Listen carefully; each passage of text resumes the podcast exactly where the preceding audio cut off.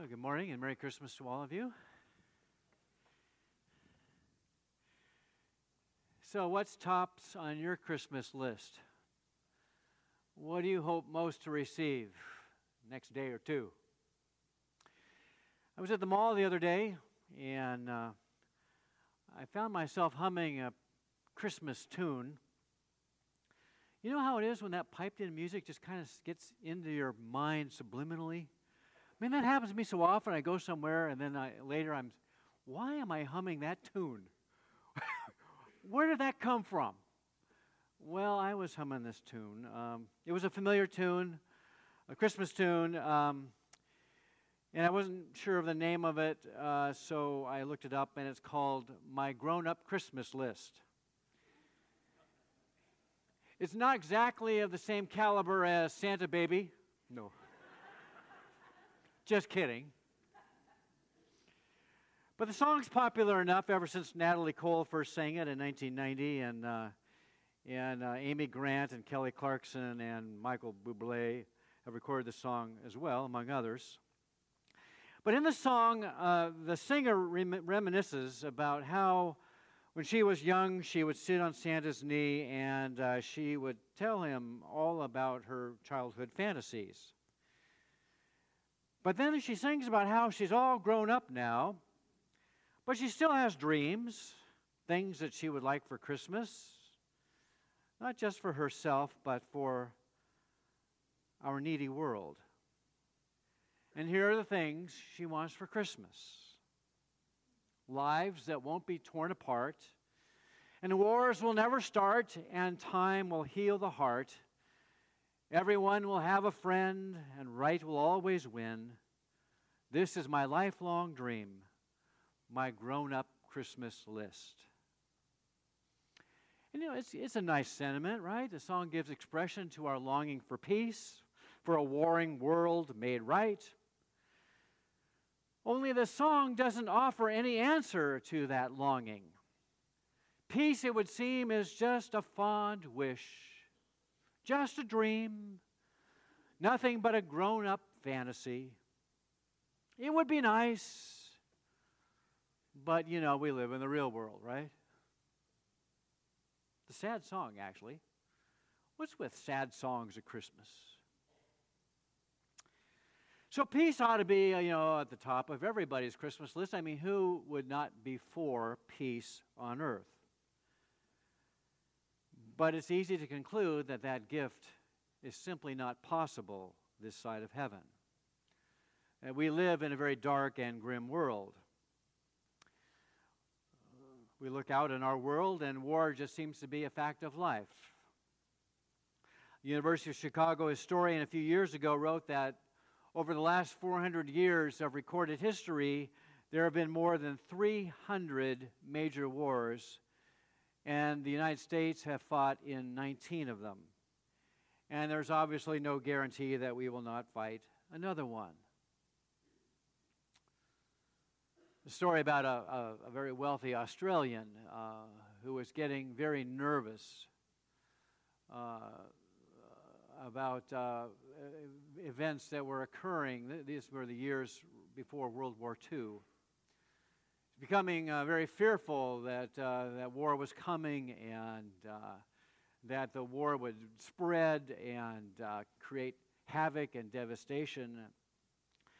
So he studied how he could find a safe hideout where he could spend his remaining years in isolation and peace. And so he got out his world map and he made an extensive survey of geographical possibilities, and he finally settled on an idyllically remote and lovely retreat, a true earthly paradise, if you will, tiny, sparsely populated island in the Pacific. And the name of the island was Guadalcanal, the site, of course, of one of the fiercest battles in all of World War II. There's no escape, you know. There's no Shangri-La to run to. We live in a world that's still marked by too much conflict and too much violence and too much hostility, too many divisions. Terrorism is still a real threat. On a more micro scale, people are at odds. Marriages are breaking down. Friendships are eroding. We see people dividing along political and economic and ideological and social lines and becoming enemies. Woe betide the family where politics comes up on holidays. I mean, I know people that will no longer have a holiday meal because of political differences. So is the promise of peace just kind of a pipe dream? Just a beautiful wish for Christmas, but nothing more than that? One observer of the human scene, Reverend Barbara Brown, comments, she says, "There may be no experience in the world that we want more and have less than the experience of peace. The word is everywhere, describing something that is desired but missing. Between nations, between people, between the good earth and its inhabitants, however much we hanker for peace, we have for the most part learned to live without it. The best most of us can do is to steer our ways through the perilous waters of division and dissent without hitting too many of their floating minds." So, is that it? Is that we just have to make do with realities? In the end, is there no hope for the human race? And you know what? There wouldn't be if it were not for Christmas and for Easter, of course. The good news is that the people walking in darkness have seen a great light. On those living in the land of deep darkness, a light has dawned. For to us a child is born. To us a son is given, and the government will be on his shoulders, and he will be called Wonderful Counselor, Mighty God, Everlasting Father, Prince of Peace.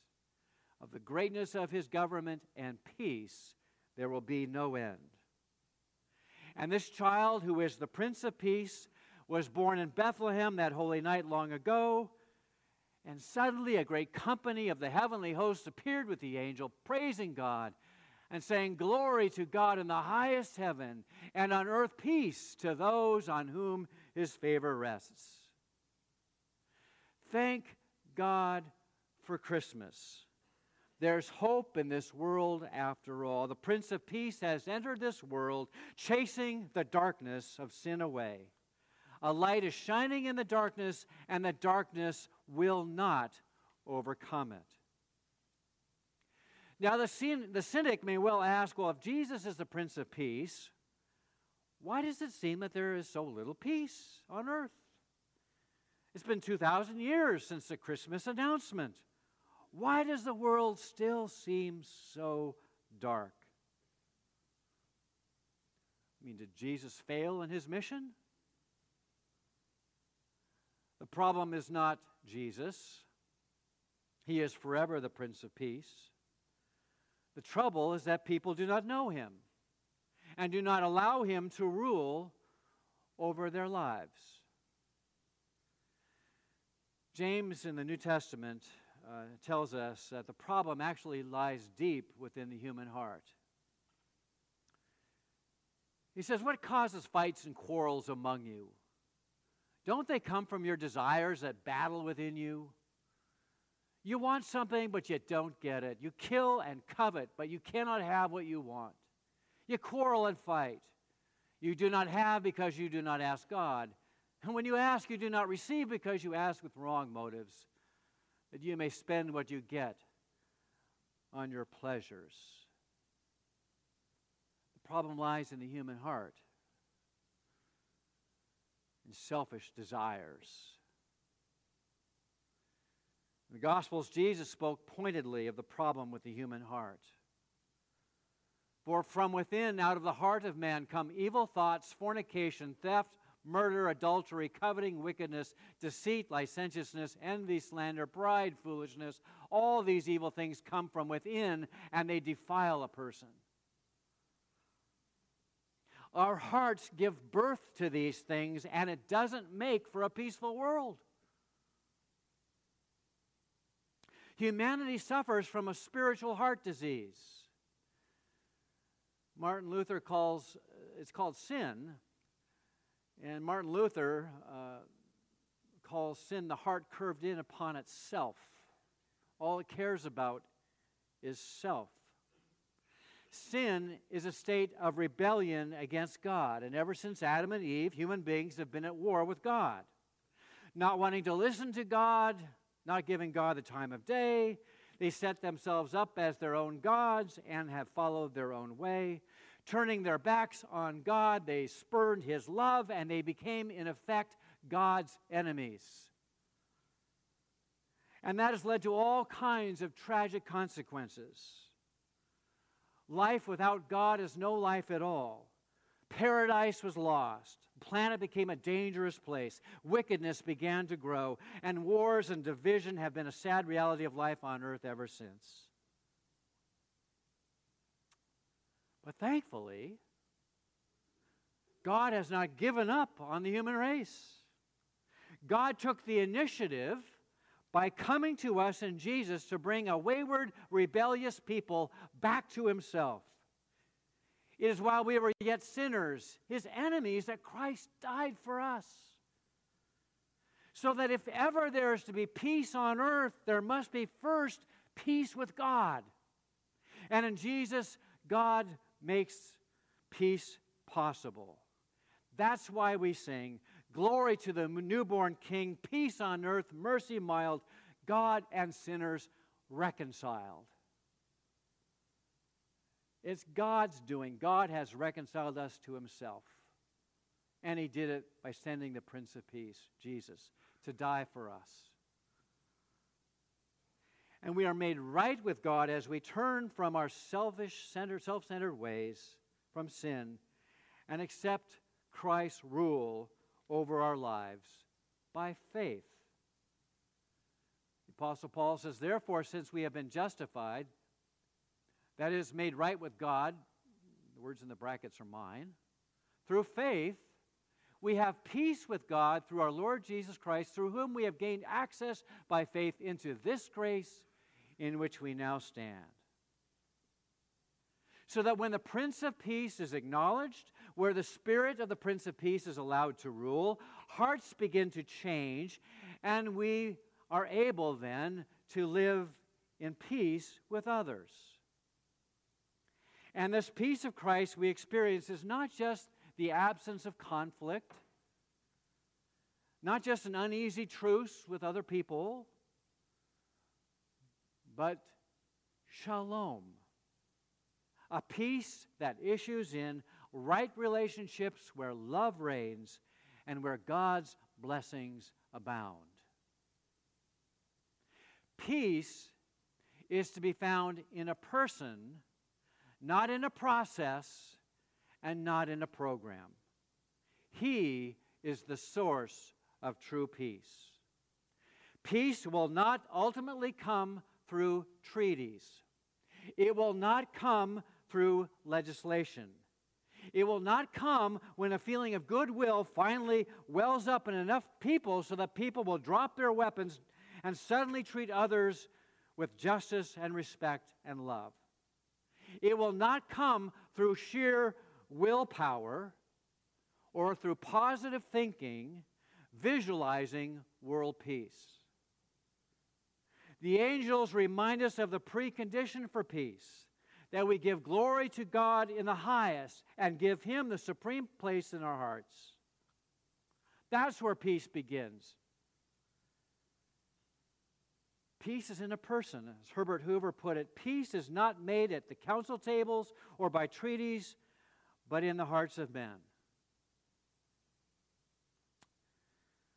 Martin Luther so long ago said, "It's due to the perversity of men that they seek peace first and only then righteousness. Consequently, they find no peace." In other words, we want peace, we search for it, we want well-being, but we don't look for it in the right place. We must first be made right with God. Only then can we experience true peace in our relationships with others. Jesus, our Prince of Peace, breaks down the barriers that separate people from one another. Christ is able to bring warring groups together in a spirit of unity so that swords are turned into plowshares.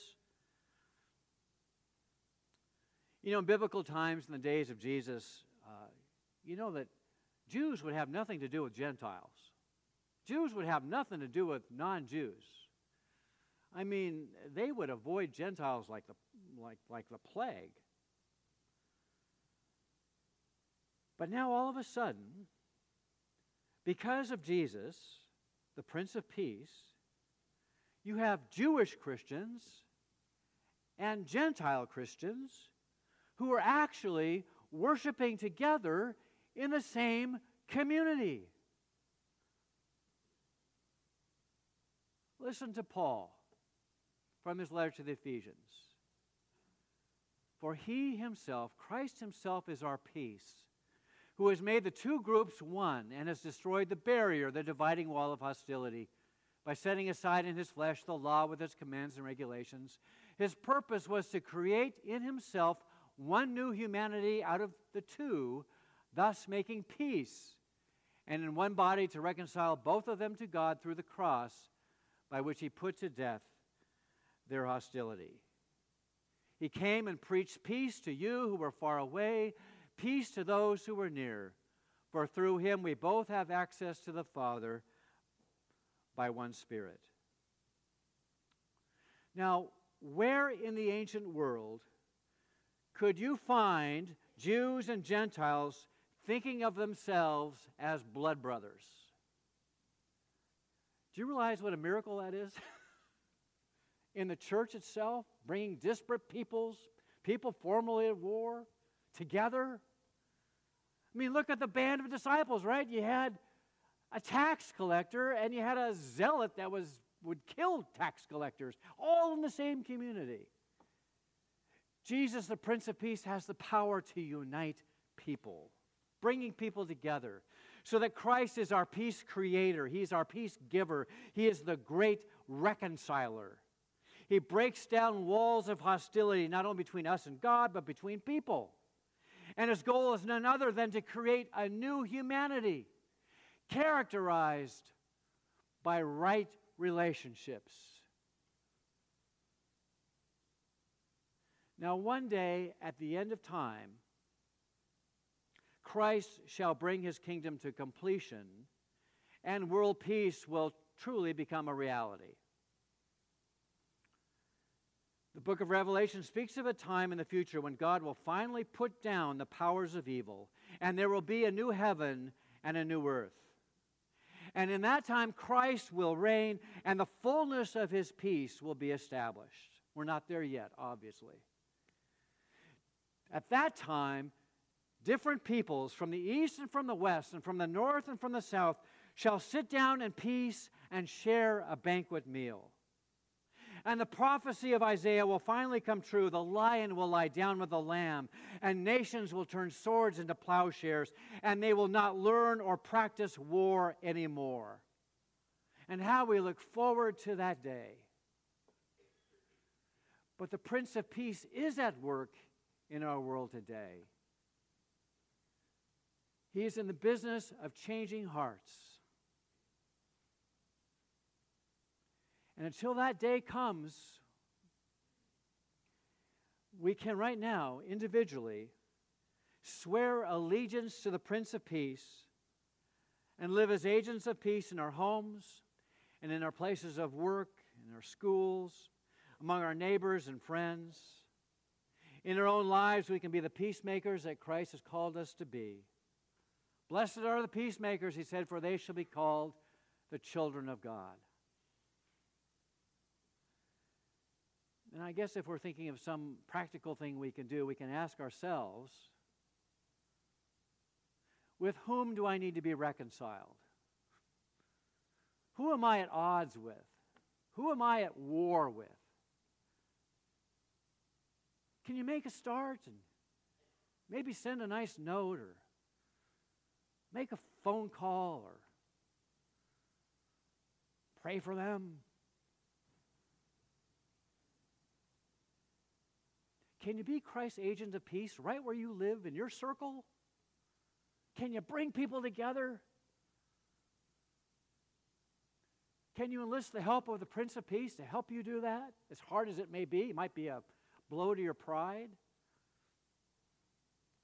Humbling ourselves. Whom do we need to be reconciled? Well, know that Christ is the great reconciler. And if you are in him, he's in you, and his spirit rules in you. You can make amends. You can be at peace. Peace on earth begins when you and I turn from our sin and accept the peace of Christ into our own lives by faith, allowing him to change our hearts, practicing peace in the power of God's Spirit. So that now is the time, if we have never done so, to ask the Lord to come into our lives, saying, Lord, my heart is your cradle. Be born in me. My heart is your manger and your throne. Rule over me. My heart is your home. Dwell within me and make me an instrument of your peace. Make me a channel of your love. In the name of the one who is the Prince of Peace, we pray. Amen.